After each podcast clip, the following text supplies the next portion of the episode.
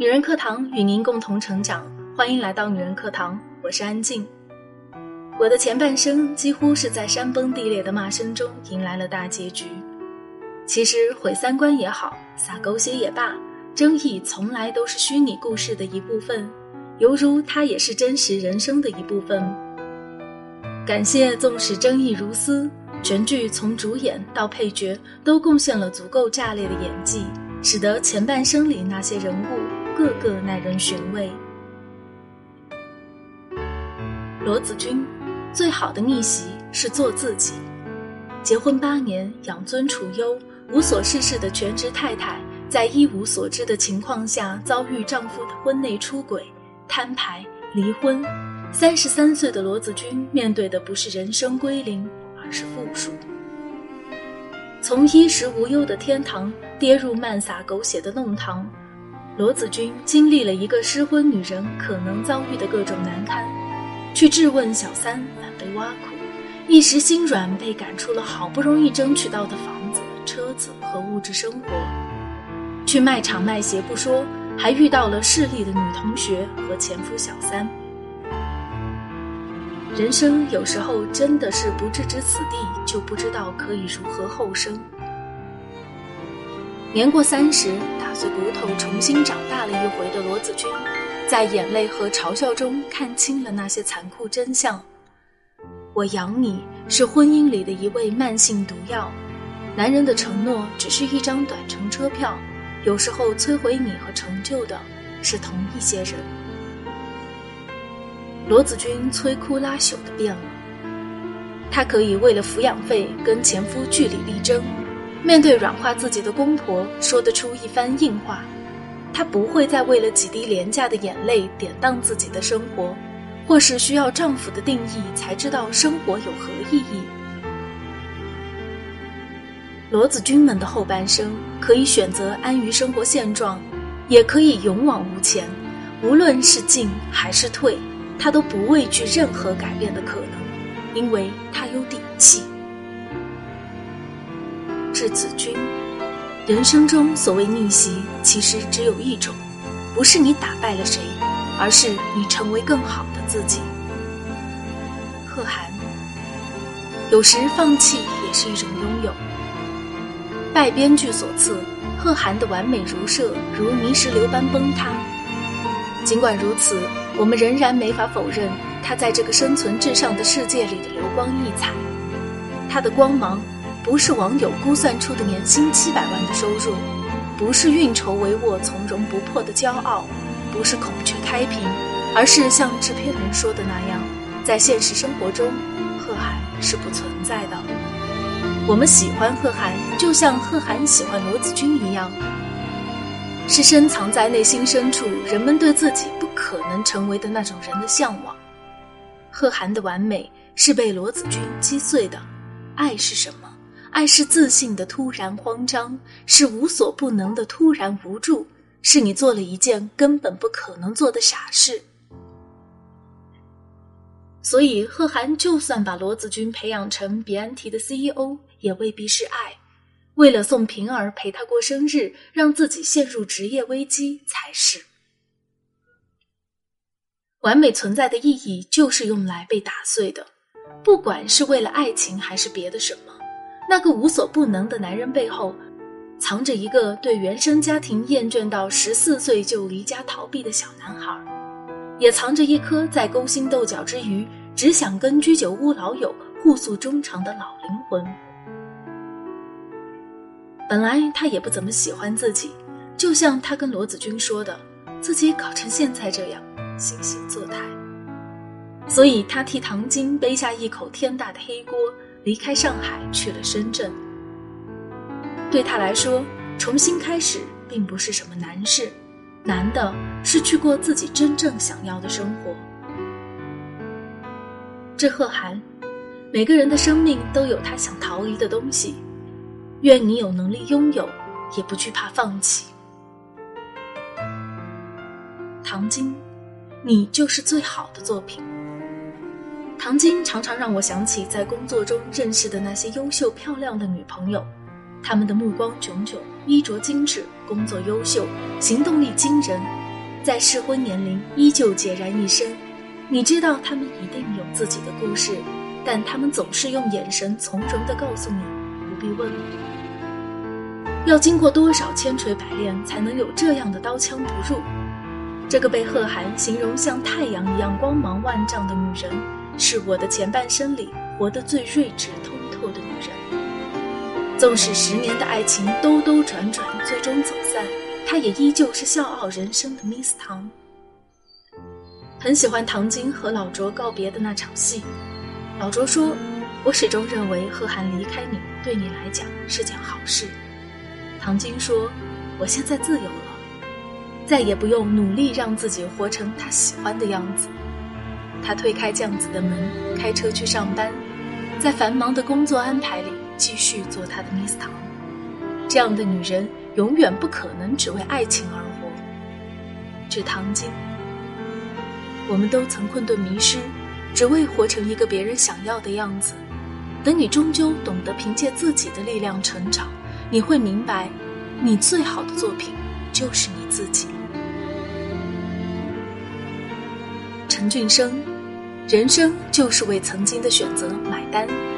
我不觉得陈俊生是坏人，他只是个有坚持却也软弱的普通人。他努力工作。供养着出手阔绰的太太和他无底洞一样的娘家，他能忍则安。面对罗子君打鸡血一样的捉奸行为，一忍再忍。即便被封为出轨渣男，他也不是因为贪心。说到底，要的不过是工作重压下的分担、理解，夜班劳作时一杯热水的温柔。他的错误是男人面对红玫瑰和白玫瑰时最短视的选择。这种选择注定代价沉重。陈俊生知道自己怂，望着离婚后宛如新生的罗子君，他喝着闷酒跟贺涵苦笑：“我都不知道自己是不是后悔了。”玲玲在家里算计着兴风作浪，她发了通火，转头又被灭掉。到最后，玲玲出卖公司，诬陷唐晶，她知道实情，却说不出口。只是在酒醉后抱着贺涵说：“对不起。”追剧党痛恨陈俊生，最终竟然原谅了玲玲，但那就是陈俊生才会做出的选择，不是吗？他注定是后半生里活得最不轻松的那个人。最后想说，雷佳音真的是演技惊人，陈俊生让我完全忘了《黄金大劫案》里那个小东北的痞子气。同期上映的《绣春刀》都没把前夫哥的风头盖去，谁都不服，就服你。致俊生，靠忍耐来包容一个错的人生，能撑多久？玲玲，百般算计不如一颗单纯的心。我想在很长一段时间里，玲玲都将作为小三的教科书，在影视剧领域松柏长青。她对陈俊生是有真心的。可这真心却是以现实回报为前提，他利用陈俊生性格上的弱点，瓦解了他的婚姻，为自己和孩子谋得了一份富足的生活。他错就错在百般算计，太贪心，不仅将公婆和平儿赶出了陈家的房子，给自己儿子花五万块报名夏令营，给平儿报的只花了八千多，甚至想要回子君的生活费。罗子君还没去广州，就已经惦记租掉他的房子。用陈俊生的话说，吃相太难看。没有什么比一场漫长又琐碎的婚姻更能暴露一个人的伪善。陈俊生是怂，但他不傻。他对罗子君心存内疚，他爱自己的父母和儿子。当玲玲愚蠢到拿爱人最在乎的人做筹码，他已经输了。玲玲的这场婚姻从一开始就是一场心机和算计，她唯一的正能量就是对工作尽职尽责。但从她叫缩小董出卖公司、诬陷唐晶开始，这最后一张牌也被她打烂了。站在陈俊生的办公室外，看着陈俊生痛哭流涕对罗子君说：“后悔，我想回到从前的从前时。”玲玲哭到脸部抽搐。不管他和陈俊生的婚姻如何收场，他已经失去他的心了。志淋漓。所谓聪明，如果没有善良加持，不过是包藏祸心。罗子群最难叫醒就是装睡的人。罗子群太真实了，真实到随处可见。年轻时寻死觅活嫁了真爱，以为有情饮水饱，结果老公是烂泥扶不上墙，自己也没能开天辟地。家里永远堆着洗不完的脏衣服、刷不完的油饭碗，耳边永远是大人吵架、孩子哭嚎，在残酷现实里被打得耳光响亮，似乎明白了贫贱夫妻百事哀。可你对他是哀其不幸，更是怒其不争。罗子群瞧不起白光的不争气，自己却一次次跟姐夫伸手要钱。他怨恨所托非人的婚姻，但白光只要跪下肯认错，就心软原谅。罗子君劝他离婚，他的观点是：很多人的婚姻不就是这样将就着吗？看似被迫，却心甘情愿的在糟透了的婚姻里消耗着时光。他出轨洗剪吹，喊着男人反正都是渣，还不如找个自己喜欢的。遇到一次渣男，那是渣男的错；一再遇到呢？我同情被婚姻和生活榨干了的罗子群，但也仅限于此，因为没人能叫醒一个心甘情愿将就自己的人。曾经的罗子群不值得尊重的地方在于，一边叫嚣着不甘，一边不肯努力；一边痛恨生活的现状，一边又懒得做点什么去改变。最不甘的人生，莫过于什么都没试过就缴械投降的人生。幸好编剧在结尾处安排了一个让他愿意为之努力的馄饨店。质子群，婚姻辜负了你，男人穷养着你，但是女人千万不要看清了自己。白光，老金，正在消耗你的男人。白光和老金其实是同一类人，一场婚姻的幸福感可能来自女人，质感却很大程度上由男人决定。看看白光和罗子群的婚姻，你就知道这个男人有多糟。他们的婚姻里或许曾有过短暂幸福，如今却只剩下不堪。老婆稍有不满就是嫌贫爱富，轻则互相咆哮，重则动手动脚。挽回婚姻的手段也很无赖，下跪求饶，女人心软了，男人得逞了，然后是下一轮的恶性循环。白光骨子里是自卑的，因为穷，但他的自卑没演化成努力打拼，而是用最不堪的语言来讽刺挖苦妻子，来满足自己的成就感。口袋穷不可怕，可怕的是心穷。这种男人就是为消耗你的人生而存在的。同样在消耗女人的还有老金，看上去他比白光体面得多，离异无负担，有房有车，有比上不足、比下有余的工作，而且是个踏踏实实的老实人，看上去真是个适合结婚的对象。但是，他只接受符合自己生活标准要求的女人。如果你不是，我就要改造你。老金约罗子君和自己的朋友吃饭，子君重视，精心打扮，老金却执意让他换掉昂贵的大衣和高跟鞋，因为那会让我没面子。他和罗子君其实是两个世界的人，为什么要找个三观一致的人结婚？贺涵一句话道破天机，他现在生活的样子，就是你未来生活的样子。老金也自卑，而且。他的自卑更可怕，他会用自己的好瓦解你的价值观，消磨你的斗志，把你变成和他一样无欲无求的人。倘若不能，则立刻换上一副受伤面孔，痛斥你的不知好歹、背信弃义。致白光、老金，男人的格局影响着女人的一生。米索吴和苏曼殊，职场江湖的红与黑。吴大娘和苏曼殊是你可能遇到的上司的两极。吴大娘一出场就气场全开，说话也是无比直接。我不在乎你是谁的小蜜，我只在乎你能不能做事。他看上去不通人情，做事却最是通透。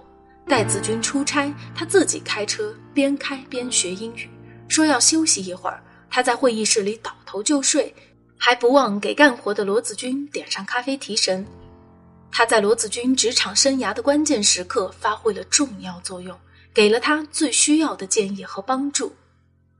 苏曼殊跟 Miss 吴完全是两类人，看上去像霸道女总裁，却三言两语就暴露出了八卦相。